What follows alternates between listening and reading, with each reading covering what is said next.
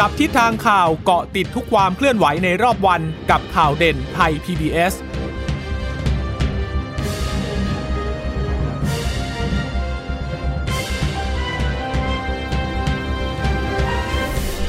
สวัสดีค่ะ สวัสดีค่ะ ต้อนรับคุณผู้ฟังสู่ข่าวเด่นไทย PBS นะคะ เราพบกันเป็นประจำทุกวันจันทร์ถึงศุกร์บ่ายๆ แบบนี้ค่ะ อัปเดตข้อมูลข่าวสารที่เกิดขึ้นในรอบวันเช่นเคยกับดิฉันจีราชาตาเอี่ยมรัศมี และคุณพึ่งนภาคล่องพยาบาลค่ะค่ะ สวัสดีคุณผู้ฟังทุกท่านนะคะ ที่รับฟังข่าวเด่นไทย PBS ผ่านสถานีวิทยุที่เชื่อมโยงสัญญาณจากไทย PBS ด้วยนะคะะจะเจอกันวันนี้นะคะ กับวันที่ 8 มิถุนายนก็เป็นวันที่ 2 ของการปูพรมฉีดวัคซีนทั่วประเทศ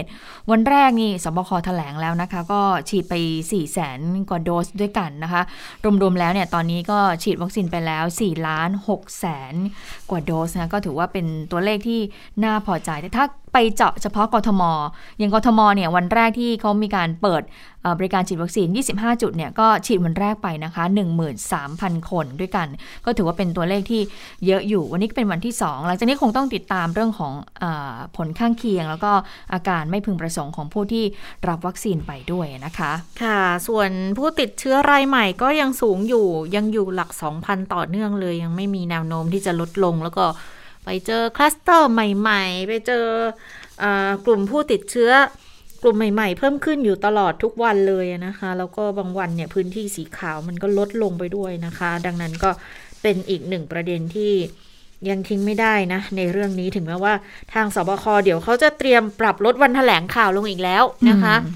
คือตอนนี้เนี่ยทุกวันจันทร์ถึงอาทิตย์เลยใช่ไหมคะทั้ง 7 วันเดี๋ยวก็จะเริ่มลดละ ก็จะเหลือแค่จันทร์ถึงศุกร์ เท่านั้นนะคะ เที่ยงครึ่งเวลาเดิมเมื่อก่อนถ้าจะลดนี่คือตัวเลขก็คือจะตัวเลขหลักเดียวเนาะใช่เออแต่ว่าตอนนี้ก็ยังสูงอยู่ยังสูงอยู่แต่ก็ก็ลดลงแล้วเลยไม่แน่ใจว่าอาจจะเพราะว่าเอาเวลาไปทำงานเพิ่มขึ้นหรือเปล่า หรือว่าด้วยข้อจำกัดอะไรบางอย่างด้วยหรือไม่นะคะ เพราะว่าระยะหลังเนี่ยความยาวในการถแถลงข่าวก็ค่อนข้างที่จะลดลงแล้วแล้วเนื้อหาประเด็นมันก็ไม่ได้คืบไปกว่าเดิมมันเป็นการเหมือนรายงานกันเป็นรูทีนนะคะว่า มีเหตุการณ์อะไรจุดไหนที่เพิ่มขึ้นบ้าง แต่ยังสำคัญอยู่ไหมก็ยังสำคัญที่ยังต้องติดตามอยู่ โดยเฉพาะติดเชื้อรายใหม่การรักษาหายในอัตราเนี่ยเป็นยังไงบ้าง วันนี้รายใหม่เพิ่ม 2,662 นะคะ มาจากเรือนจำอีก 534 เขาก็แยกเป็นเรือนจำมาเลยนะ คือที่บางขวางเนี่ย 415 แล้วไปเจอที่ฉะเชิงเซาอีก 115คลองเปรมรายใหม่ตอนนี้ 4 นะคะ แล้วก็ พื้นที่กรุงเทพปริมณฑลเนี่ยก็ยังพบผู้ติดเชื้อจะเป็นกลุ่มก้อนเหมือนเดิมนะคะแล้วก็ต่างจังหวัดก็ยังคงพบอยู่นะคะ ยืนยันสะสมตอนนี้แล้ว อันนี้ตั้งแต่ระลอกแรกมาเลยนะ ก็คือ 182,548 คน อีกไม่นานก็คงจะ 200,000นะคะ รักษาหายป่วยเพิ่มวันนี้ 2,483 ก็น้อยกว่าอัตราป่วยเพิ่มใหม่นะคะ ก็สะสมตอนนี้รักษาหายสะสม1มือเออขออภัย 132,009 คน รักษาอยู่ในโรงพยาบาล ในโรงพยาบาลสนามรวมทั้งหมดเนี่ย 49,252 นะคะ แต่ว่าส่วนใหญ่จะอยู่ที่โรงพยาบาลสนาม ในโรงพยาบาลก็จะอยู่ที่1 9 0 0 0กว่ากว่านะคะ โรงพยาบาลสนามก็เกือบ30,000คือ29,000อาการหนัก 1,281 ใส่เครื่องช่วยหายใจ 359 เสียชีวิตเพิ่มวันนี้ลดลงจากเมื่อวานนะ เมื่อวาน 32 หรือ 33 วันนี้เหลือ 28 แต่ก็ยังสูงอยู่นะคะ คงไม่อยากให้มีการสูญเสียในระดับแบบนี้หรอกนะคะ เสียชีวิตวันนี้รวมแล้ว 1,297 คนค่ะค่ะ ไปดูรายละเอียดผู้เสียชีวิตนะคะวันนี้เนี่ยเพิ่มมา 28 คนเป็นชาย 11 คนหญิง 17 คนนะคะก็มาจากกทม 23 คนฉะเชิงเซานครราชสีมาปทุมธานีราชบุรี สุราษฎร์ธานีจังหวัดละ 1 คน ก็คือว่าที่เสียชีวิตส่วนใหญ่ก็ยังอยู่ในพื้นที่กรุงเทพอยู่เยอะทีเดียวนะคะ 23 คนโรคประจำตัวก็ยังเป็นปัจจัยเสี่ยงอยู่นะคะมากที่สุดก็เรื่องของความดันโลหิตสูงเบาหวานไขมันในเลือดสูงนะคะ อายุค่ากลางค่ะ 66 ปี อายุน้อยสุดคือ 40 ปี อายุมากสุดคือ 92 ปี แล้วก็ที่มีการรักษาอยู่ในโรงพยาบาล นานที่สุด 50 วันนะคะ 50 วันนี่คือเฉพาะในในวันนี้นะ ในรายละเอียดของผู้เสียชีวิต 28 คนนี้นะคะส่วนยอดรวมรายใหม่จากเรือนจำวันนี้เรือนจำค่อนข้างเป็นเลข ต่ำลงนะคะ 534 คนก็มาจากเรือนจำกลางบางขวาง 400 กว่าคน เรือนจำกลางฉะเชิงเซา115 คน เรือนจำกลางคลองเปรม 4 คน ตอนนี้ถ้าไปดูเฉพาะเรือนจำในคลัสเตอร์เรือนจำเนี่ย เกือบแตะ 30,000 คนแล้วค่ะ อยู่ที่ 29,734 คนนะคะ ส่วนผู้ที่ลักลอบเดินทางเข้ามาที่ส่วนใหญ่ก็เป็นคนไทยเนี่ยนะคะก็มาจากกัมพูชาเยอะที่สุดเลยนะะโดยเดินทางมาจากช่องทางธรรมชาติ ก็เพิ่มขึ้นมา 6 คนด้วยกัน ฝั่งกัมพูชาก็มีการลักลอบเข้ามาอย่างต่อเนื่องทางด้านตะวันออกสะแก้วตรงนี้เข้ามาเยอะมากทีเดียวนะคะ ตอนนี้เนี่ยก็มีการเฝ้าระวังเพิ่มขึ้น มีการจัดกำลังเจ้าหน้าที่ดูแลนะคะ แต่ถ้าไปดูรอบๆประเทศไทย ทุกด่านเลยนะคะที่เข้ามานะที่ติดกับทางด้านเมียนมาทางลาวกัมพูชาเนี่ยตั้งแต่วันที่ 1 เมษายนจนถึงวันที่ 6 เมษายนเนี่ยก็สามารถจับกลุ่มผู้ลักลอบเข้ามาได้แล้วนะคะ 8,985 คนค่ะ ค่ะ อันดับสูงสุดที่มีการรายงานในวันนี้คือ 10 10 จังหวัดที่มีการรายงานสูงสุดในวันนี้นะคะ อันดับหนึ่งเป็นกรุงเทพมหานครวันนี้ขึ้นหลักพันอีกแล้วนะคะ อาจจะเป็นเพราะว่าไปเจอคลัสเตอร์พระรามเก้าพระรามเก้าคลัสเตอร์ อะไรนะ สร้างคอนโดมิเนียมใช่ไหมตรวจไป 500 กว่าเจอซะ300 กว่านะคะก็เลยส่งผลให้กรุงเทพเนี่ยจำนวนผู้ติดเชื้อก็เป็น 1,098 คน สมุทรปราการก็ 269 ปทุม 80 นนทบุรี 77 สมุทรสาคร 75 นี่กรุงเทพปริมณฑลทั้งนั้นเลยนะคะแล้วก็ที่ชนบุรี 69 นครปฐม 58 ตรัง 55 เพชรบุรี 49 ฉะเชิงเซา39 นะคะ อย่างตรังเนี่ยก็รู้สึกจะเป็นคลัสเตอร์โรงงาน ที่ก็จริง ๆ วันนี้เนี่ยเขาเขามีเขาบอกว่าเขาเตรียมจะทำบับเบิลซิลหรือยังไง แต่ก็ยังเออยังยังยังยังไม่ยังไม่ดำเนินการได้ เพิ่มเติมนะคะ แต่ว่าก็จริง ๆ ก็มีบางส่วนที่เขาทำไปแล้ว แล้วก็ค่อนข้างจะเข้มงวดด้วยนะคะคะสถานการณ์ทั่วประเทศก็เหมือนเดิมเลยกรุงเทพปริมณฑลเนี่ยยังเป็นรับผิดชอบ กลุ่มก้อนหลักๆมาเลยนะคะ แล้วก็ถ้าเกิดไปดูทั่วโลกเนี่ยตอนนี้ไทยอยู่อันดับ 80 ค่ะคุณผู้ฟังยิ่งเลื่อนขึ้นเลื่อนขึ้นเนาะนับวันก็เลื่อนขึ้นแต่ว่าก็ก็คงที่ 80 นี่มาหลายวันแล้วเหมือนกันนะ ก็พยายามให้มันคงที่แบบนี้แหละอย่าอย่าไปขึ้นสูงกว่านี้เลยนะคะเพราะถ้าขึ้นสูงกว่านี้ก็แสดงว่าสถานการณ์มันมันเลวร้ายขึ้นทุกทีนะคะคะสำหรับกรุงเทพมหานครนะคะที่วันนี้คุณชะตารายงานไปก็คือเพิ่มขึ้นมา 1,098 คน ไปดูภาพรวมกันหน่อยนะคะทางสำนักอนามัยกรุงเทพก็บอกว่าผู้ติดเชื้อเนี่ยแนวโน้มนะคะทรงตัว วันนี้ก็พบผู้ป่วยใน 35 เขต 74 คลัสเตอร์เลยนะ เยอะมากทีเดียว แล้วก็พบผู้ป่วยใหม่อีก 3 เขต อีก 3 เขตที่ว่าคือที่เขตบางแคบริษัทสมอทองสมอทองการ์เมนต์นะคะ ก็น่าจะทำเกี่ยวกับเรื่องของผ้านะคะ เสื้อผ้า ติดเชื้อสะสมหูเยอะทีเดียว 20 คน แล้วก็มีที่เขตยานาวาที่แคมป์คนงาน บริษัทริทานะ36คน แล้วก็แคมป์ที่พักคนงาน พีบริวสะสม 33 คน แล้วก็เขตห้วยขวางนะคะ แล้วก็พบผู้ป่วยต่อเนื่องจากแคมป์คนงานก่อสร้าง เยอะทีเดียวนะคะหลายที่นะอันนี้อันนี้วันวันนายไฟไม่รู้ว่าตรงนี้ใช่ที่คอนโดค่ะคอนโดหรือเปล่าที่พระรามเก้าหรือเปล่าเก้านี่แหละค่ะที่ที่ตรวจไป 500 กว่าแล้วไปเจอ 349 วันนี้เจอเพิ่มเป็น 300 เออ เดิมมัน347วันนี้ก็เพิ่มเป็น349ก็คือเพิ่มอีก2นะคะ ตัวเลขภาพรวมก็ยังคงค่อนข้างที่จะสูงอยู่กับการพบคลัสเตอร์ใหม่ๆในกรุงเทพเพราะฉะนั้นแล้วกรุงเทพมหานครนี้จะเดินไปที่ไหนนี่ก็จะหาที่ปลอดเชื้อนี่ยากแต่ว่าคืออย่างนี้ส่วนใหญ่จะเป็นจะเป็นแบบตอนนี้ไปเน้นเป็นแคมป์พักคนงาน แล้วก็อาจจะมีโรงงานบ้างเป็นบางส่วน แต่แต่ด้วยด้วยความที่โรงงานในกรุงเทพปริมณฑลเนี่ย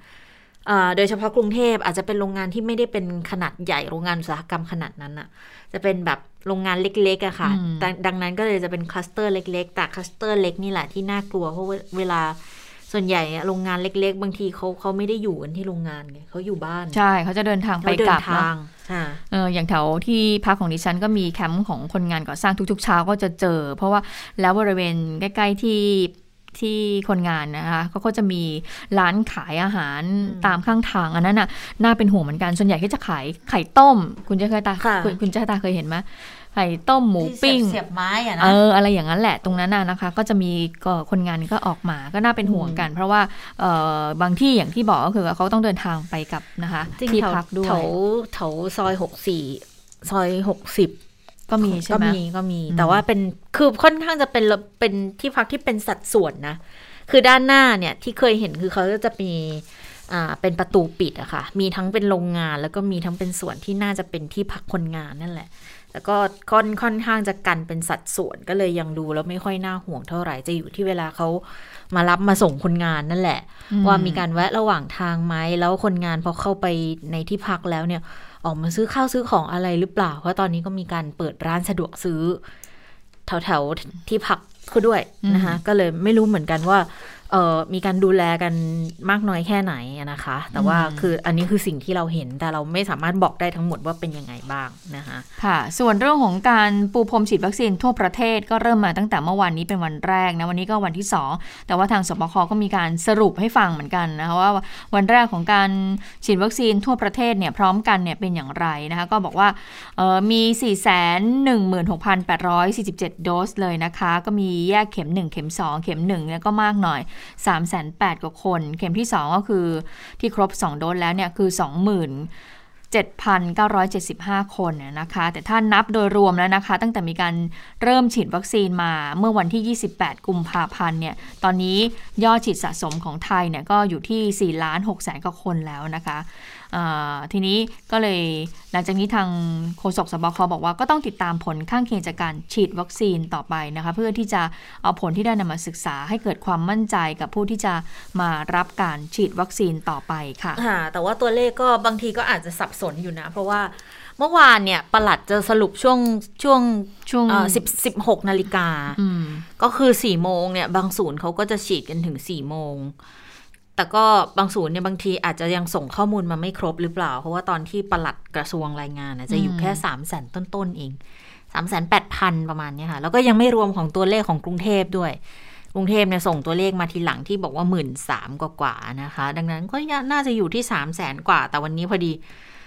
สบครายงานบอกอยู่ที่สี่แสนกว่าเนี่ยก็เริ่มสับสนเหมือนกัน ทีนี้เขาก็รู้เขาเลยบอกว่าเนี่ยเพื่อไม่ให้เป็นความสับสนนะ เดี๋ยวปลัดกระทรวงสาธารณาสุข และคุณสาธิตปิตุเตชะรัฐมนตรีช่วย จะเป็นคนให้ข่าวสรุปรายละเอียดเลยว่าแต่ละวันเนี่ยได้เท่าไหร่เท่าไหร่นะคะ คืออจริง ๆ น่าจะได้เห็นสื่อหลายเจ้าที่เขาเริ่มรายงานกันไปแล้วละว่า อัตราเร่งในการฉีดเนี่ย ถ้าเกิดว่าทำได้ประมาณเท่านี้ แล้วมันจะได้ตามเป้าที่บอกว่าครอบคลุมร้อยละเจ็ดสิบของประชากรภายในสิ้นปีไหม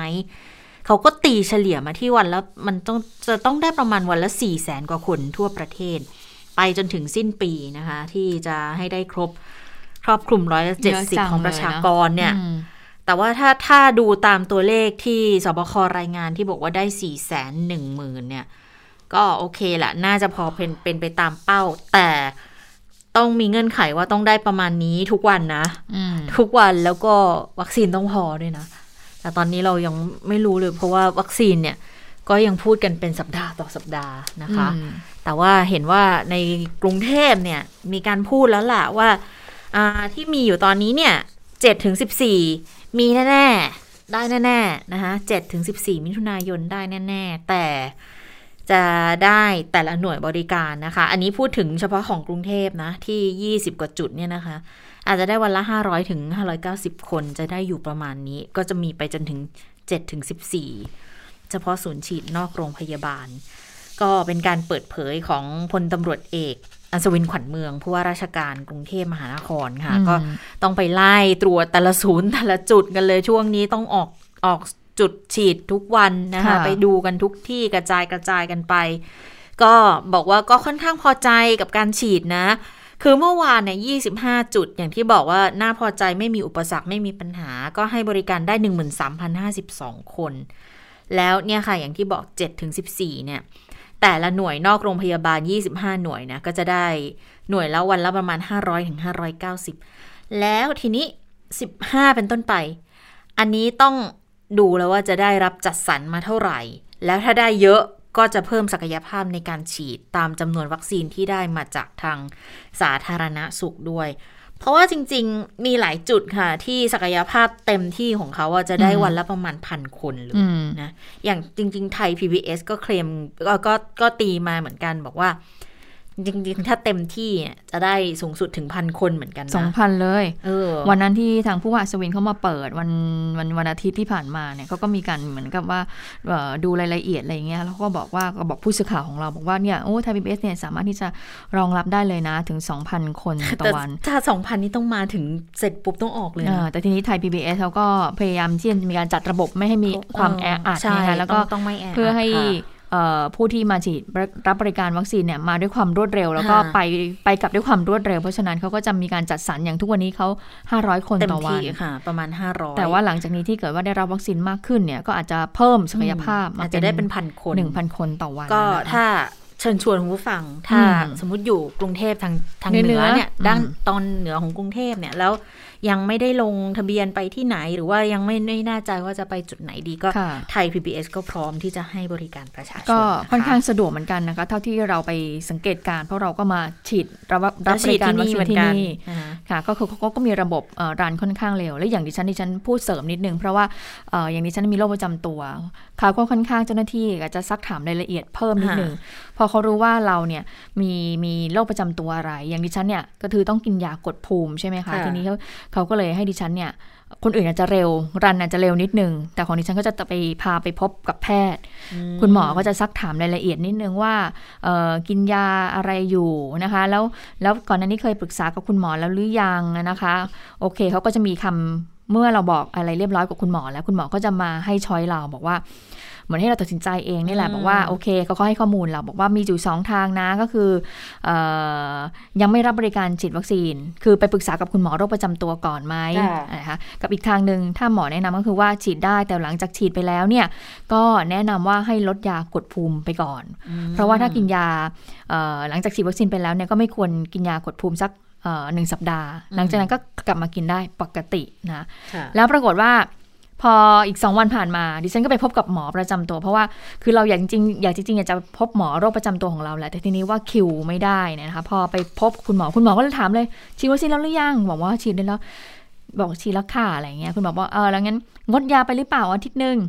หมอบอกอ๋องดค่ะ ก็คือเป็นไปตามข้อมูลที่ตาม step เลยเอ่อตาม step ที่คุณหมอที่เจ้าหน้าที่ที่เอ่อกลุ่ม โรงพยาบาลธนบุรีค่ะที่ให้บริการฉีดวัคซีนที่ศูนย์ไทยพีบีเอสเนี่ยแหละเขาก็แนะนำไว้ก็คือว่างดยากดภูมิไปอาทิตย์หนึ่งหลังจากที่รับบริการวัคซีนไปนะคะ เพราะว่าค่ะเดี๋ยวภูมิมันจะไม่ขึ้นนะคะอ่าเพราะเรากินยากดภูมิอยู่แล้วภูมิมันจะยังขึ้นช้ากว่าคนอื่นเขาอะนะคะ ค่ะ ก็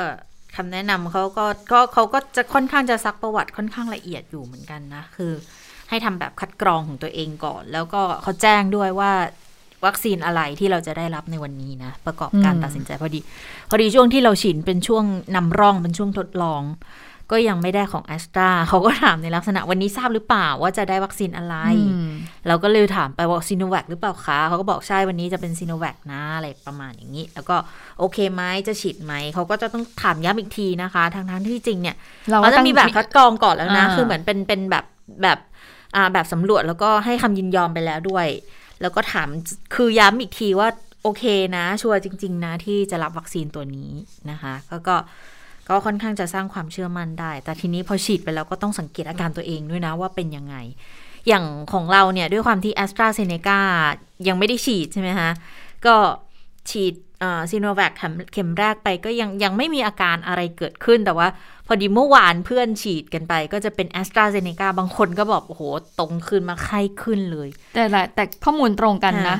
เรื่องของอาการไข้ขึ้นเนี่ยไข้นะคะขึ้นปวดหัวปวดเมื่อยเนื้ออมตัวเจ็บแขนอะไรอย่างเงี้ย คือจริง ๆ มันก็จะเป็นอาการข้างเคียงที่มีการพูดถึงระบุมาอยู่แล้วนะคะ แล้วถ้าเกิดอ้างอิงจากอ่าคุณหมอกุลกัลยาของโรงพยาบาลศิริราชเนี่ยก็ บอกว่าคือถ้าไข้ขึ้นมันก็แสดงให้เห็นว่าภูมิมันขึ้น โดยเฉพาะตัวแอสตราเนี่ย ด้วยความที่เขาเป็น viral vector ก็คือการทำให้เชื้ออ่อนแรง แต่ถ้าของซีโน Sinovac แวคเขาเป็นเชื้อตายไง เชื้อมันตายไปแล้ว แต่อันเนี้ยเป็นเชื้ออ่อนแรง ดังนั้นก็ก็มันจะทำให้การกระตุ้นภูมิอะมันก็จะขึ้นเร็วกว่า แล้วพอพอภูมิมันเอ่อภูมิมันขึ้นก็คือในตัวมันก็พยายามที่จะต่อสู้ต่อกันสู้ไง ดังนั้นเขาก็ก็คุณหมอก็จะบอกว่าถ้าใครที่ร่างกายแข็งแรงดีอะนะ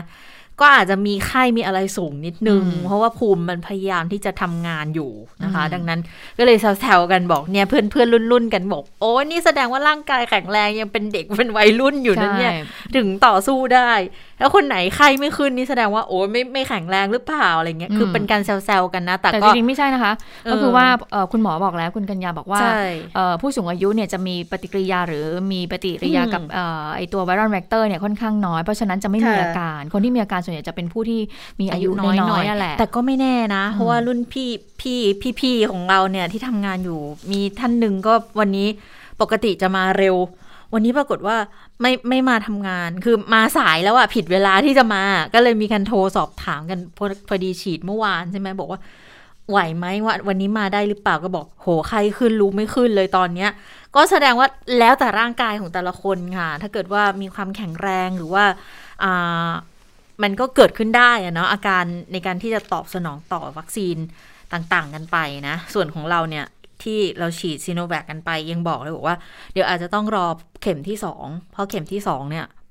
ภูภูมิมันอนุมานว่าภูมิมันควรจะขึ้นณเข็มที่สองอืมดังนั้นร่างกายก็อาจจะมีปฏิกิริยาเพิ่มขึ้นณเข็มที่สองแต่บางคนเนี่ยเขาก็มีปฏิกิริยาตั้งแต่เข็มแรกเข็ขมองแรซีกโนแวคเลยนะคะเออค่ะอะทีนี้เรื่องของเอ๊ะจะมีวัคซีนเนี่ยฉีด เฉพาะช่วงวันแรกๆหรือเปล่าเออหมดวันแค่วันที่ 7 หรือเปล่า หลังจากนี้ 8 9 10จะมีหรือเปล่า เพราะว่ามีบางโรงพยาบาลเขาก็มีการออกมาประกาศก่อนหน้านี้ว่าเอ่อผู้ที่ได้รับวัคซีนวันที่ 8 9 หรือ 10เนี่ยค่ะอาจจะต้องมีการเลื่อนไปก่อนนะอะไรอย่างนี้ เรื่องนี้ปรากฏว่าก็มีการสอบถามไปทางรัฐมนตรีว่าการกระทรวงสาธารณสุขคุณอนุทินชาญวรกุลนะคะวันนี้คุณอนุทินก็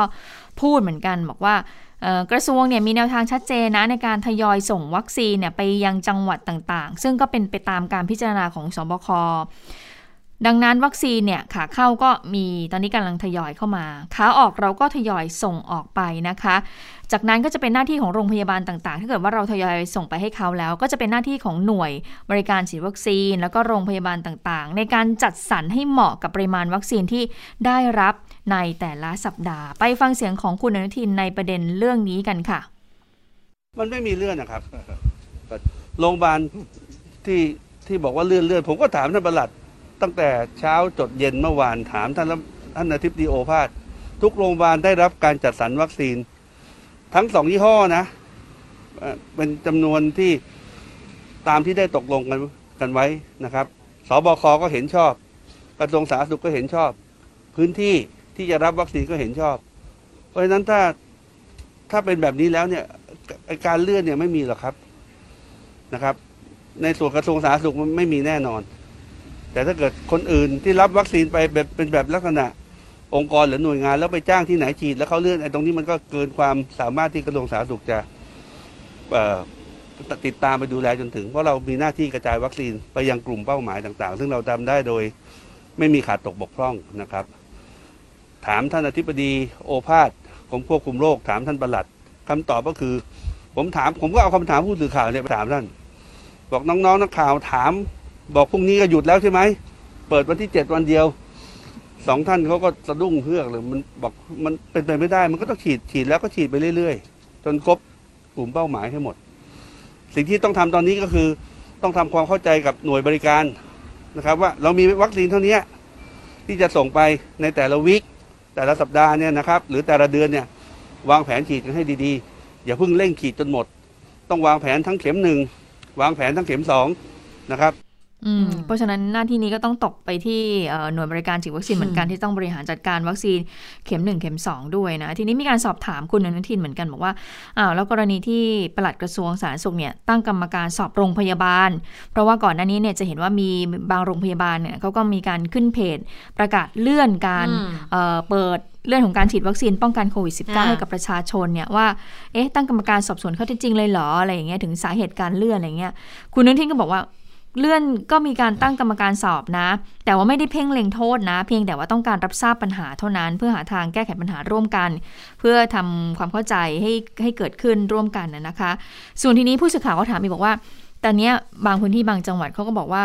เออทำไมเขาไม่ได้รับเอสตราเซเนกาเลยล่ะเออเอสตาเอสตราเซเนกามาอยู่ที่ในพื้นที่กรุงเทพหมดเลยหรือเปล่านะคะ คุณอนุทินก็เลยบอกว่า การให้เอสตาเซเนกาหรือว่าจะให้วัคซีนยี่ห้ออะไรเนี่ยก็ตามเนี่ยมันก็ต้องขึ้นอยู่กับแพทย์ที่จะพิจารณา แต่ยืนยันว่าวัคซีนที่เรามีอยู่นั้นมีคุณภาพ ไปฟังเสียงคุณอนุทินในประเด็นนี้กันค่ะ วันนี้ต้องไม่พูดว่าแอสตามากกว่า หรือซิโนแวคมากกว่า วันนี้วัคซีนที่รัฐบาลไทยจัดมาให้พี่น้องประชาชนทุกคน มีคุณสมบัติ มีสรรพคุณ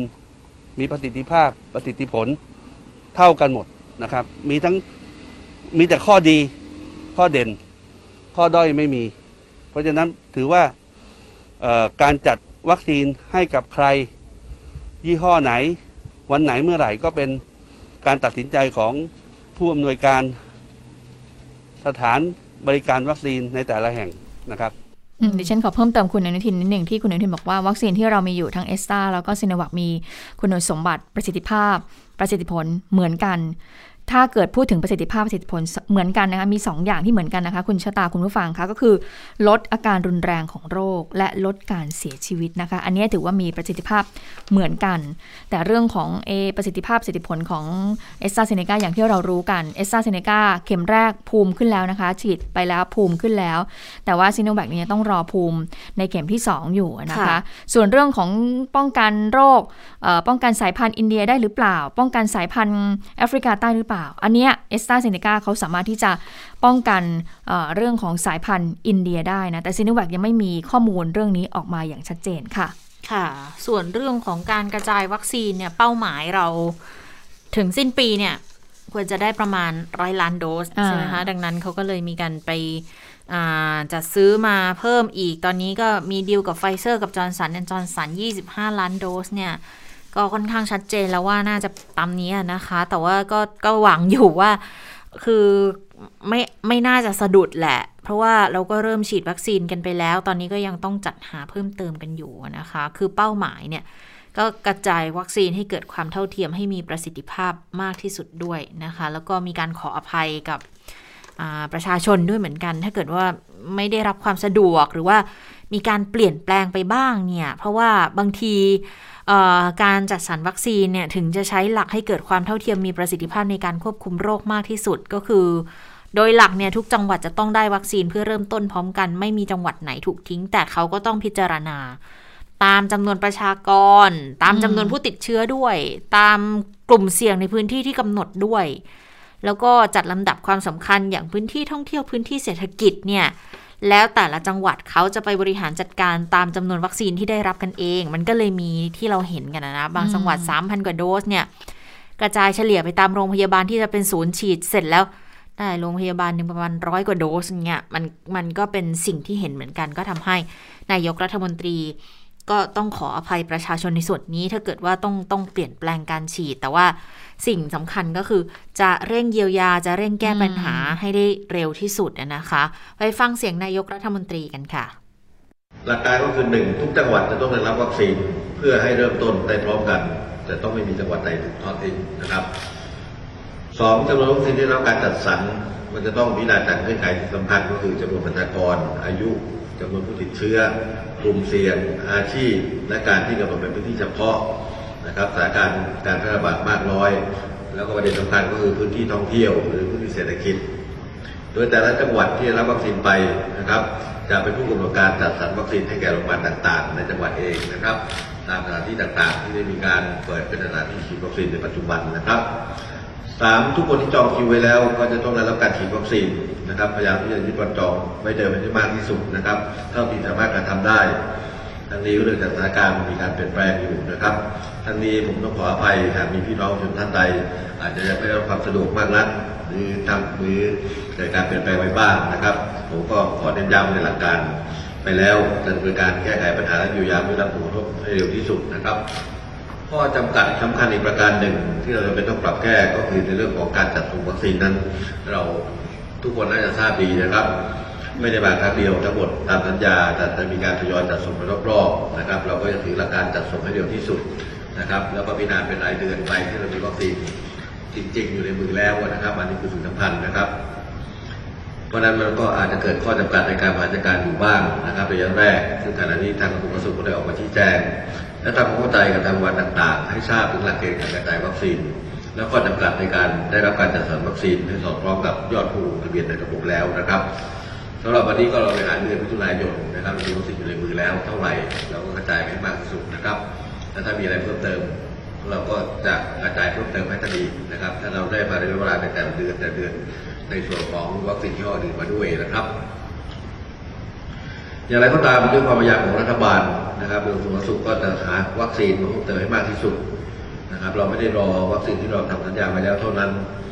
นะทำให้ผมเชื่อว่าในเดือนต่อๆไป เราน่าจะมีวัคซีนมามากขึ้นเรื่อยๆตั้งแต่ละจังหวัดแต่ละจุดฉีดวัคซีน สามารถจะบริหารจัดการได้สะดวกยิ่งขึ้นนะครับและไม่ต้องการให้มีประชาชนคนใดที่จองแล้วต้องถูกเลื่อนคิวอีกนะครับ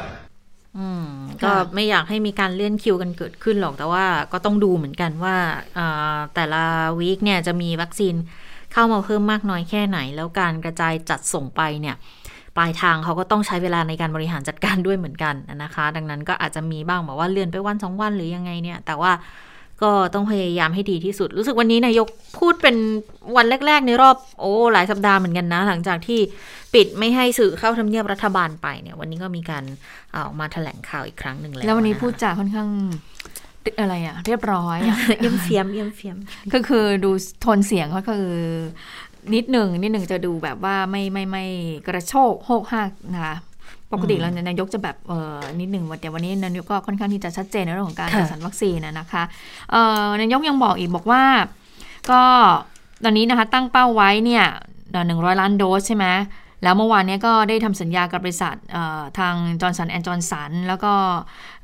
ทั้งไฟเซอร์เนี่ยก็จะเข้ามาอีก 25 ล้านโดส นายกยังบอกอีกว่าซีโนแวคเนี่ยจะอีก 6 ล้านโดส แล้วก็คาดว่าในปีหน้าเนี่ยก็จะมีวัคซีนเข้ามามากขึ้น แล้วก็จะมีวัคซีนที่ผลิตโดยคนไทยอีกด้วยนะคะ พร้อมกับแนะนำให้ใช้ควบคู่กับสมุนไพรที่นำไปสู่การพัฒนาการผลิตด้วย อันนี้ก็พูดถึงในเรื่องของการจัดสรรวัคซีน ส่วนเรื่องของการเปิดรับนักท่องเที่ยวว่ายังไงบ้างวันนี้นายกก็บอกว่าการเตรียมเปิดรับนักท่องเที่ยวต่างชาติของจังหวัดนำร่อง 10 จังหวัดเนี่ยในไตรมาสที่ 3 และ 4 ของปีนี้เนี่ยถ้าจะให้เริ่มก็คือเริ่มที่ภูเก็ตแซนด์บ็อกซ์เนี่ยเป็นการเปิดรับนักท่องเที่ยวที่ได้รับวัคซีนครบ 2 โดสนะคะตั้งแต่วันที่ 1 กรกฎาคมเป็นต้นไป วันนี้เนี่ยสถานการณ์ในภูเก็ตเนี่ยมีผู้ได้รับวัคซีนแล้วอย่างน้อย 1 เข็มนะคะและประมาณ 4 0 0 0 0 0 คนมากกว่า 60%ของประชากร ทั้งนี้ในส่วนของนักท่องเที่ยวก็จะมีการคัดกรอง ติดตามตัวอย่างเข้มงวด นักท่องเที่ยวที่จะเดินทางเข้ามาก็ต้องมีใบรับรองการฉีดวัคซีนที่ครบโดสอย่างน้อย 14 วันก่อนเดินทาง รวมถึงต้องมีใบอนุญาตเข้าประเทศอย่างถูกต้องด้วยนะคะ นายกก็บอกว่าภูเก็ตแซนด์บ็อกซ์นี่แหละจะเป็นการประเมินผล แล้วก็นำไปเป็นต้นแบบการปฏิบัติในพื้นที่อื่นอีกต่อไปด้วยนะคะ อันนี้คอรมอก็ได้รับทราบในนโยบายนี้ค่ะ ค่ะ แต่ว่า เรื่องของเรื่องเนี่ยจริง ๆ คือตอนแรกเหมือนกับว่าจะเข้าจะไม่เข้าหรือจะยังไงนะ แต่ว่าท้ายที่สุดเนี่ยทราบในนโยบายแต่ในรายละเอียดเนี่ยคือยังไม่ได้เคาะออกมาอย่างเต็มที่นะ เพราะว่าเขาจะต้องมีการพิจารณาเกี่ยวกับเรื่องเที่ยวบินเกี่ยวกับเส้นทงเส้นทางอะไรด้วย เพราะว่าบางทีเนี่ย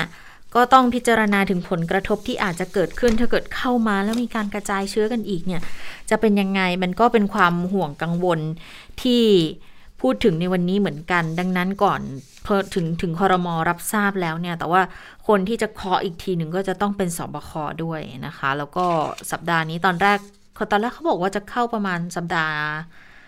สัปดาห์ตั้งแต่สัปดาห์ที่แล้วละมั้ง แต่ก็ก็ยังไม่เข้า จนวันนี้ก็เหมือนจะเข้าคอรมอไม่ก็เข้าในหลักการไป แต่ในรายละเอียดเนี่ยคิดว่าก็ยังไม่ชัดเจนนะ ต้องไปฟังคำอธิบาย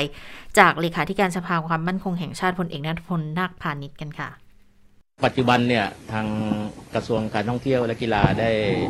หารือกับกระทรวงสาธารณสุขอยู่ ทราบว่าหารือไปแล้วหนึ่งครั้ง และอาจจะมีการหารืออีกครั้งหนึ่งในสัปดาห์นี้นะฮะก็คงทางกระทรวงสาธารณสุขกำลังพิจารณาในรายละเอียดว่าบางบางเรื่องที่กระทรวงสาธารณสุขยังห่วงใยอยู่นะครับ ก็จะหารือกับทางการท่องเที่ยวแห่งประเทศไทยนะครับคืออย่างเช่นเอ่อต้องการการซิลรูทอย่างเงี้ยฮะ เพราะว่าบางทีเส้นทางที่คือกระทรวงสาธารณสุขมีความห่วงใยพี่น้องประชาชนในบางส่วนที่ไม่ได้เกี่ยวข้องกับอุตสาหกรรมการท่องเที่ยวนะครับ ว่าจะได้รับผลกระทบหรือไม่นะครับ ถ้ามีคืออย่างกระทรวงสุขก็ธรรมดาฮะก็คือต้องดูมาตรการที่ดีที่สุดนะครับ ที่ประชาชนปลอดภัยที่สุดนะครับเพราะฉะนั้นปัจจุบันกำลังหารือกันอยู่ คาดว่าสัปดาห์นี้จะมีการหารือกันอีกครั้งหนึ่งครับ แนวโน้มก็คือหนึ่งกรกฎาคมนี้ก็น่าที่จะเปิดได้ใช่ไหมเพราะว่าเพิ่งเหลือเวลาอีก ใช่ครับ คือถ้าถ้าในการหารือได้ข้อยุตินะครับ ตามที่กระทรวงสาธารณสุขมีข้อห่วงใย และกระทรวงการท่องเที่ยว หรือการท่องเที่ยวประเทศไทยสามารถทำได้ตามที่กระทรวงสาธารณสุขให้ข้อคิดให้ข้อเสนอแนะก็ก็ข้อยุติก็เราก็เอาเข้าสบคแล้วก็เข้าคลมได้ครับ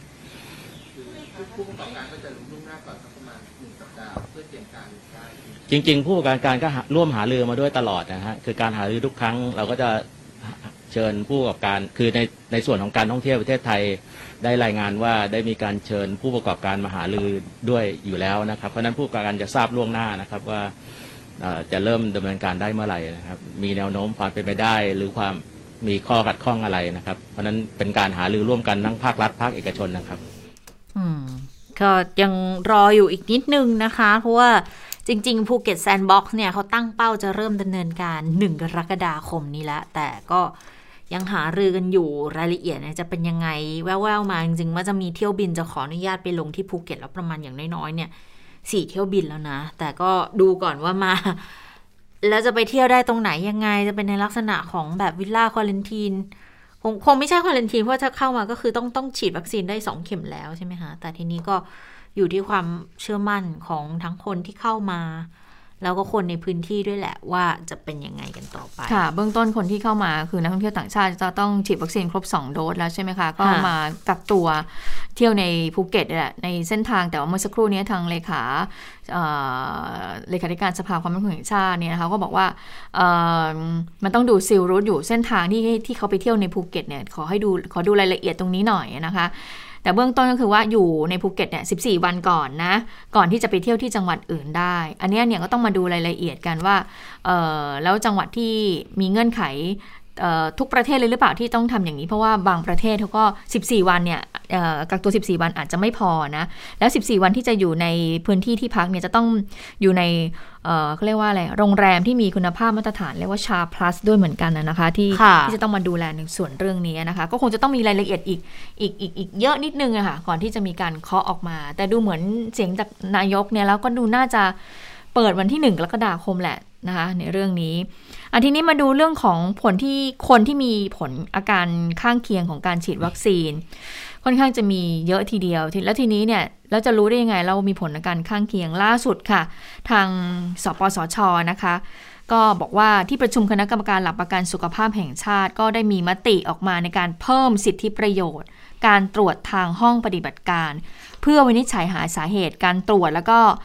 และรักษาภาวะเกล็ดเลือดต่ำที่มีอาการหลอดเลือดอุดตัน ภายหลังจากที่ได้รับการฉีดวัคซีนโควิด -19 นะคะเขาเรียกว่าภาวะ VITT เป็นภาษาอังกฤษค่อนข้างยาวเลยค่ะ เอาเป็นย่อๆง่ายๆว่า ภาวะ VITT เนี่ยจะแสดงอาการหลังจากที่ได้รับวัคซีนประมาณ 4-30 วัน โดยอุบัติการของภาวะนี้จะจะอยู่ที่ 1 ต่อ 125,000 ถึง 1 ต่อ 1 ล้านของผู้ที่ได้รับวัคซีนนะ พูดง่ายๆว่าก็คือใครที่มีใครที่มีอาการผลข้างเคียง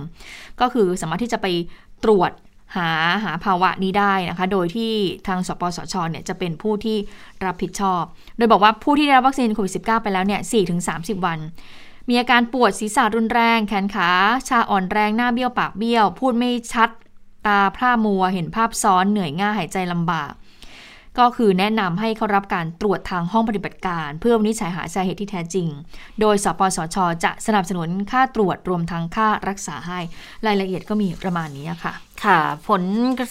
ผลกระทบอีกอย่างที่เกิดขึ้นณขณะนี้นะคะคืออเรื่องของธุรกิจเรื่องของเศรษฐกิจเนี่ย เราทราบกันอยู่แล้วแหละว่าการระบาดของโควิด -19 ก็ทำให้เกิดการชะงักทางการเติบโตทางเศรษฐกิจค่อนข้างเยอะเหมือนกันแต่ตอนนี้เนี่ยมันเริ่มเยอะมากขึ้น ด้วยจำนวนผู้ป่วยที่เพิ่มสูงขึ้นแล้วคลัสเตอร์ต่างๆ ที่ตอนนี้ไปเจอในโรงงานอุตสาหกรรม การผลิตกันมากขึ้นด้วยนะคะ ก็เลยมีการตั้งคำถามเหมือนกันบอกว่า เอะแล้วมันจะไปกระทบกับในแง่ของการผลิตด้วยหรือเปล่า การส่งออกจะเป็นยังไงจะกระทบกับเศรษฐกิจมากน้อยแค่ไหนนะคะ ทางคุณอ่าสุพันธ์มงคลสุธีนะคะอืมทางประธานสภาเอ่อหอการค้า หรือว่าประสธานภาอุดสภาอุดค่ะสภาอุดนะคะเขาก็มีการพูดถึงเรื่องนี้ด้วยเหมือนกันนะคะ ไปฟังเสียงคุณสุพันธ์กันค่ะ ก็ต้องยอมรับว่าช่วงที่ผ่านมาเนี่ยโรงงานหลายแห่งเนี่ยมีการแพร่ระบาดเรื่องโควิด ก็ต้อง สิ่งที่เกิดขึ้นก็คือในแต่ละโรงงานนั้นเนี่ยที่โดนแพร่ระบาดเนี่ยเขาอาจจะต้องหยุดกิจการหรือถูกปิดไป หรือปิดเซกชันบางส่วนนะครับ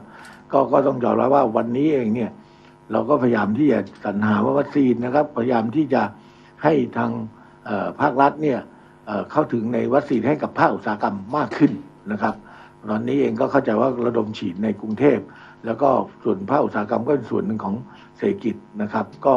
ถ้าโดนเข้าไปหนึ่งหนึ่งหนึ่งจุดเขาก็ต้องหยุดนะครับ ก็มีผลกระทบมากพอสมควร เราก็พยายามที่จะให้ข้อมูลไปตั้งแต่แรกคือสภาอุตสาหกรรมก็มีทำเรื่องของคู่มือนะครับ ความพร้อมในการป้องกันโควิด แล้วตอนนี้เราก็ยังมีคู่มือที่หลังจากถ้าท่านติดโควิด แล้วเนี่ยจะมีวิธีการทำงานอย่างไรจัดการอย่างไรเพื่อให้เอ่อเป็นการข้อแนะนำนะครับสำหรับอุตสาหกรรมที่ เอ่อเกิดเกิดการแพร่ระบาดเกิดขึ้นนะครับ อืม ก็เป็นอีกหนึ่งเรื่องที่จะต้องมาดูแลกันแล้วนะคะ ในกลุ่มของโรงงานอุตสาหกรรม แล้วก็ทางภาคอุตสาหกรรมเองอะเขาก็เพิ่มความเข้มงวดแล้วนะ ตอนนี้เนี่ยเขาก็แจ้งมาเลยบอกว่าโรงงานอุตสาหกรรมแต่ละแห่งเนี่ยขอให้ทำแบบคัดกรองประเมินความเสี่ยงเนี่ยสองสัปดาห์ครั้งเลยนะคะ เพื่อที่จะลดความเสี่ยงในการที่จะไปเจอคลัสเตอร์ในโรงงาน พราเกิดทีผลกระทบมันเยอะนะ บางแห่งเขาก็ต้องปิดต้องกักกันเป็นสัปดาห์สองสัปดาห์เนี่ย มันกระทบกับสายการผลิตไปหมดนะคะอันนี่ก็เป็นเรื่องที่ค่อนข้างจะซีเรียสอยู่นะคะค่ะในต่างประเทศนี่ก็คือเวลาที่เขาจะให้พนักงานของเขาเข้าโรงงานเนี่ยวันศุกร์เขาก็มีการสวอปก่อนนะแต่ว่าอย่างต่างชาติเนี่ยต่างประเทศเขาคือแบบเขาคงจะมีเครื่องชุดตรวจเนี่ยที่ที่สามารถที่จะตรวจได้เองเขาก็ให้พนักงานของเขาเนี่ยตรวจสวอปหาเชื้อก่อน แล้ววันจันทร์เนี่ยที่จะไปทำงานก็เอาตรวจเอาเอาผลตรวจเนี่ยไปให้ดู ถ้าเกิดว่าไม่มีการติดเชื้อก็ทำงานได้ปกตินะคะ ทีนี้มาดูเรื่องของความเคลื่อนไหวทางการเมืองกันนะคะ วันนี้ก็มีความเคลื่อนไหวของกลุ่มไทยไม่ทนค่ะ วันนี้กลุ่มไทยไม่ทนแล้วก็คณะสมัคคีประชาชนเพื่อประเทศไทยนำโดยคุณจตุพรพรมพันธ์ ประธานนปช มีคุณอดุลเขียวบริบูรณ์ ประธานกรรมการญาติบริชน พฤษภา 35 มีคุณวีระสมความคิดนะคะวันนี้ก็เดินทางมายื่นหนังสือถึงพลเอกประยุจันทร์โอชา เพื่อขอให้ลาออก โดยคุณจตุพรบอกว่าประเด็นที่ยื่นวันนี้เนี่ยก็คือเห็นข้อผิดพลาดการบริหารงานของรัฐบาล ซึ่งมีการผูกขาดเศรษฐกิจและการเมืองช่อชนอำนาจแล้วก็เลยเรียกร้องค่ะบอกว่าถ้าช่วงถ้าตอนนี้ฝ่ายค้านไม่สามารถที่จะตรวจสอบการทำงานของรัฐบาลได้ก็เลยเรียกร้องบอกว่า เพราะฉะนั้นเนี่ยฝ่ายค้านก็ควรจะลาออกซะนะไปฟังเสียงคุณจตุพรกันค่ะในเวลา 10โมงตรงเนี่ยนะครับ เราจะไปยื่นหนังสือผ่าน ประธานวิปฝ่ายค้าน เพื่อเรียกร้องให้พรรคฝ่ายค้านได้ลาออกจากการเป็นสมาชิกสภาผู้แทนราษฎร เพราะเมื่อไม่สามารถที่จะทำหน้าที่ในการตรวจสอบควบคุมรัฐบาลได้ ไม่สามารถที่จะปกป้องผลประโยชน์ของพี่น้องประชาชนได้พ่ายแพ้ต่ออพวกมากลากไปนะครับ ซึ่งเลวร้ายมากกว่าคำว่าเผด็จการรัฐสภานะครับ วันพรุ่งนี้ก็จะไปยื่นผ่านคุณสุทินคลังแสงในเวลา 10 โมง นะครับในฐานะที่เป็นประธานวิปฝ่ายค้าน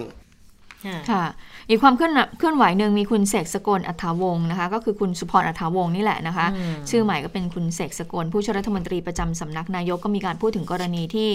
เอ่อกลุ่มสามัคคีประเทศไทยนำโดยคุณจตุพรเนี่ยมายื่นหนังสือเพื่อเรียกร้องให้คณะรัฐมนตรีเนี่ยทั้งคณะลาออกว่า ก็ตัวเองเนี่ยก็พยายามพูดคุยกับคุณจตุพรพยายามพูดคุยเพื่อหาทางออกให้กับเขา ซึ่งข้อเท็จจริงเนี่ยที่พยายามพูดคุยกันมาตลอดก็คือ เป้าหมายของนายจตุพรคือเรียกร้องให้รัฐบาลเนี่ยดูเรื่องของความปรองดอง แต่ว่ามีช่วงสถานการณ์โควิด ก็เลยไม่ได้พูดคุยกันเรื่องนี้ ส่วนตัวลึกๆในฐานะที่คบกันมาหลายสิบปี ก็คิดว่าคุณจตุพรอาจจะน้อยเนื้อต่ำใจที่ขาดการพูดคุย และประชุมกันต่อเนื่องในเรื่องของการสร้างความปรองดองรัฐบาล เชื่อว่าถ้าไม่ติดโควิดเนี่ย การพูดคุยเนี่ยก็คงจะมีความคืบหน้าดีขึ้น แล้วก็เชื่อว่าเป้าหมายของจตุพรเนี่ยไม่ได้ล้มพลเอกประยุทธ์นะ เพราะว่าจากคำพูดที่ใครก็ได้เป็นนายกนั้น ใครๆก็พูดได้ เพราะหากได้คนที่ไม่ดีมาเป็นนายกนายจตุพรจะรับผิดชอบได้หรือไม่ค่ะ ค่ะ วันพรุ่งนี้จะมีการพิจารณาพรกเงินกู้ใช่ไหมคะค่ะกู้เงิน500,000 5 0 0แสนล้านบาทแล้วนะคะ วันนี้ก็มีการพูดคุยกันอยู่เหมือนกันนะคะ คุณพคุณชวนหลีกภัย ก็ได้ให้สัมภาษณ์เรื่องนี้เหมือนกันเรื่องการอภิปรายเนี่ยนะ ก็บอกว่าวางกรอบเวลาให้ฝ่ายค้านแล้วรัฐบาลฝ่ายละ 9 ชั่วโมง แต่ถ้าไม่เสร็จภายในวันที่ 9 เนี่ย วันที่ 10 ประชุมต่อได้ในเวลา 10นาฬิกา30 นาทีแล้วค่อยมีการลงมติต่อไปนะคะส่วนเรื่องที่ว่าความจำเป็นว่านายกจะต้องมาชี้แจงด้วยตัวเองไหม เพราะว่าเหมือนนายกเนี่ยมอบหมายให้คุณอาคมเติมพิทยาภัยศิษย์รัฐมนตรีคลังมาชี้แจงแทนแล้ว คุณชวนบอกงี้ค่ะบอกว่า แล้วแต่เป็นเรื่องของรัฐบาลค่ะ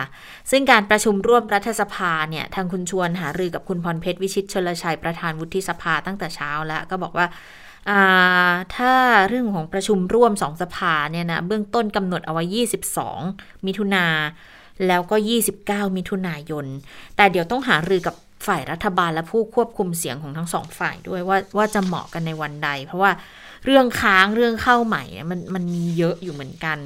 ก็ต้องหารือกันเป็นพิเศษ เพราะว่าคือช่วงเนี้ยประชุมช่วงโควิดเนี้ยคนเยอะๆเนี่ยต้องจัดระบบระเบียบกันพอสมควรทีเดียวค่ะอืมส่วนฝ่ายค้านเตรียมพร้อมยังไงบ้างสำหรับการพิจารณาพรกกู้เงินนะคะ คุณจรยุห่วงทรัพย์สสกทมพักเพื่อไทยก็บอกว่าพักเพื่อไทยเนี่ยเตรียมสส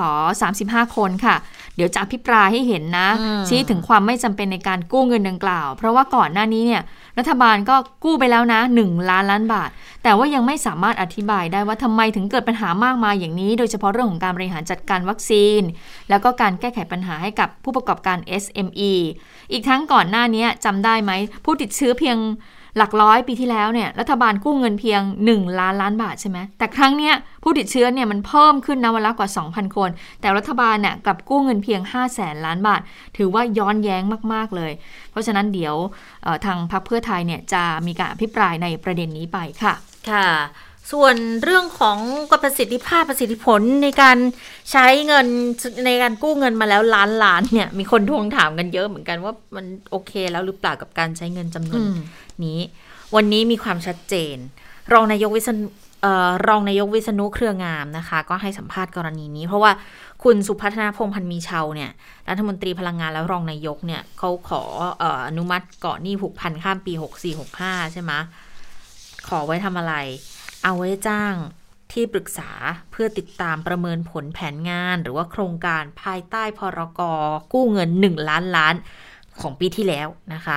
ว่าตอนนี้เนี่ย ที่ประชุมพิจารณาเรื่องนี้แล้วอนุมัติแล้วเพราะเรื่องนี้มันเกี่ยวข้องกับเงินกู้ล้านล้านบาท แล้วก็มีการใช้เงินตามแผนการ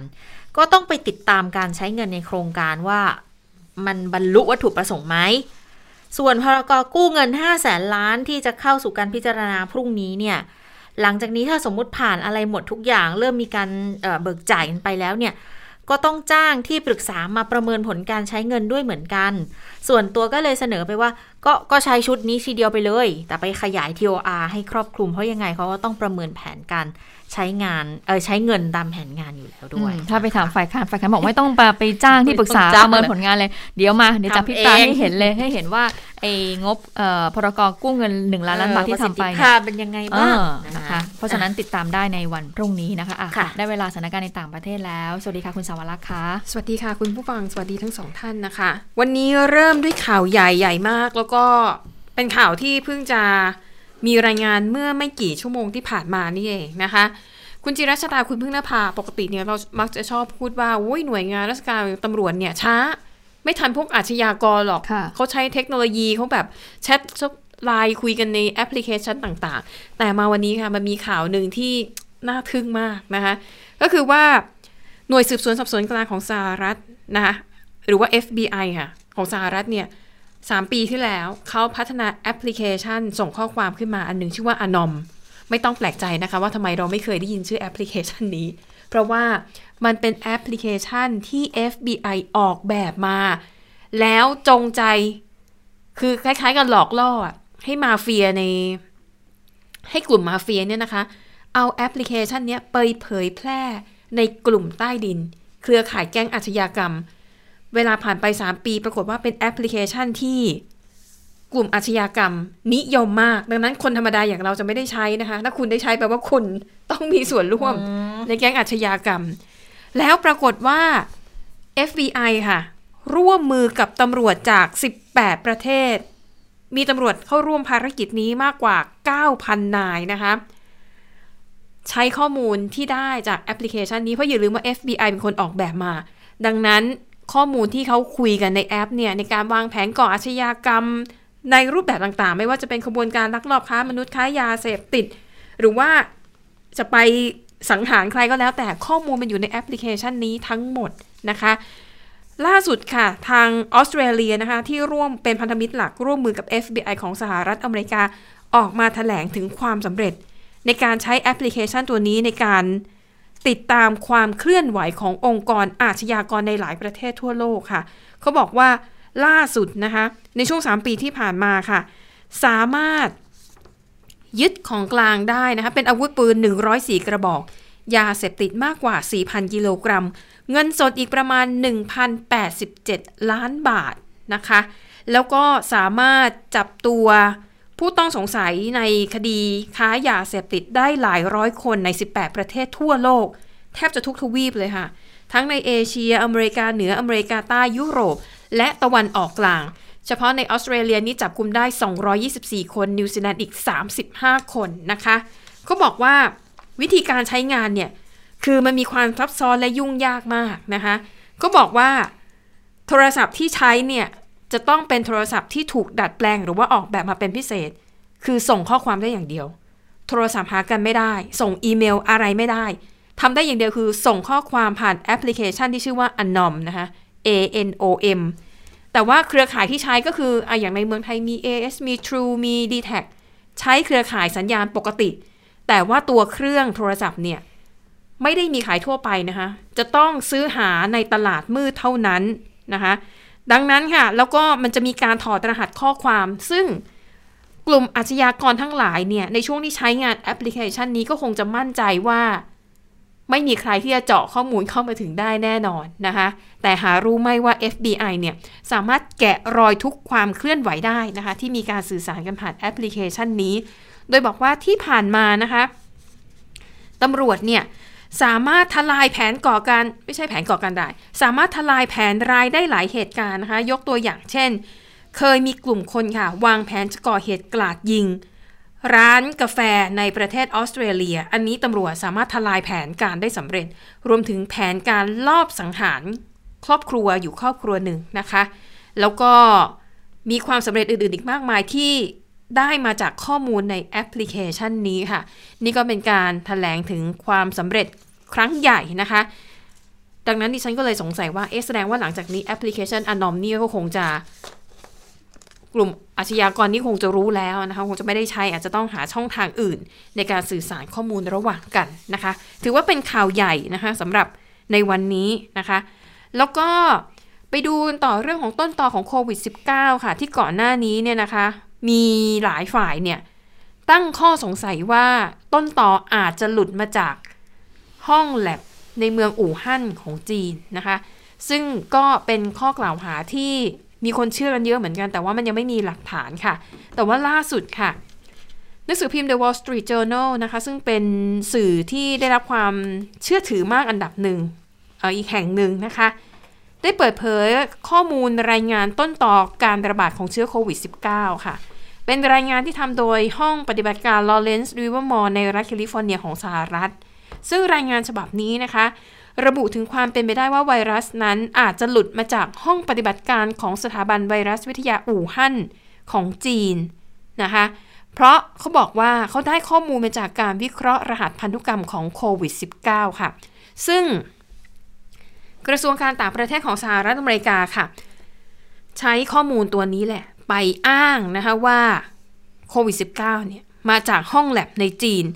ซึ่งในช่วงที่มีการเปิดเผยนี่คือในช่วงที่โดนัลด์ทรัมป์นะคะยังคงดำรงตำแหน่งประธานาธิบดีอยู่ในตอนนั้นนะคะในขณะที่โจไบเดนเนี่ยก็รับลูกนะคะก็ยอมรับว่าหน่วยงานข่าวกรองของสหรัฐเนี่ยกำลังพิจารณาข้อมูลนี้ว่าไวรัสโควิด -19 ออกมาจากห้องแลบของจีนจริงหรือไม่ แล้วถ้าจริงเนี่ยหลุดออกมาโดยตั้งใจ หรือ เป็นอุบัติเหตุนะคะอ่าอันนี้ก็เป็นข้อมูลที่มีเข้ามาเรื่อยๆนะคะ เกี่ยวกับต้นต่อการระบาดของโควิด -19 ซึ่งล่าสุดค่ะ องค์การอนามัยโลกก็ยอมรับนะคะ ว่าไม่ได้มีอำนาจที่จะไปบีบบังคับให้รัฐบาลจีน จะต้องส่งข้อมูลตามที่ได้รับการร้องขอจากสหรัฐ แล้วก็องค์การอนามัยโลกนะคะ ก็พูดง่ายๆคือ องค์การอนามัยโลกก็ทำอะไรไม่ได้นั่นเองนะคะ ปิดท้ายค่ะไปดูเรื่องของการแบ่งปันวัคซีนนะคะล่าสุดค่ะบรรดาคนดังทั้งหลายในหลายแวดวง ทั้งวงการบันเทิงแล้วก็วงการกีฬานะคะอย่างเดวิดเบคแฮมนะคะแคทตี้เพอร์รี่นักร้องชื่อดังนะคะนักแสดงชื่อดังอย่างเลียมนีสันแล้วก็ออร์แลนโดบลูมเนี่ยเขาร่วมกันลงนามนะคะในจดหมายเปิดผนึก เรียกร้องให้กลุ่มประเทศร่ำรวย 7 ประเทศหรือว่า G7 แบ่งปันวัคซีนของตัวเองเนี่ยอย่างน้อย 20% มอบให้กับประเทศยากจนนะคะเพื่อนำไปช่วยรับมือกับการระบาดของโควิด -19 ค่ะ เนื้อหาหลักๆ ในจดหมายเปิดผนึกนะคะ บอกว่าทั้งโลกเนี่ย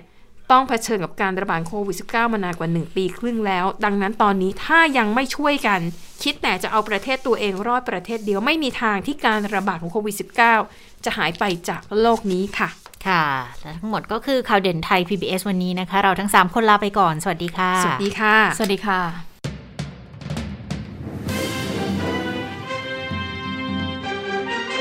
ติดตามข่าวเด่นไทย PBS ได้ทุกวันจันทร์ถึงศุกร์เวลา 15 นาฬิกา ทางไทย PBS Radio และติดตามฟังข่าวได้อีกครั้งทางไทย PBS Podcast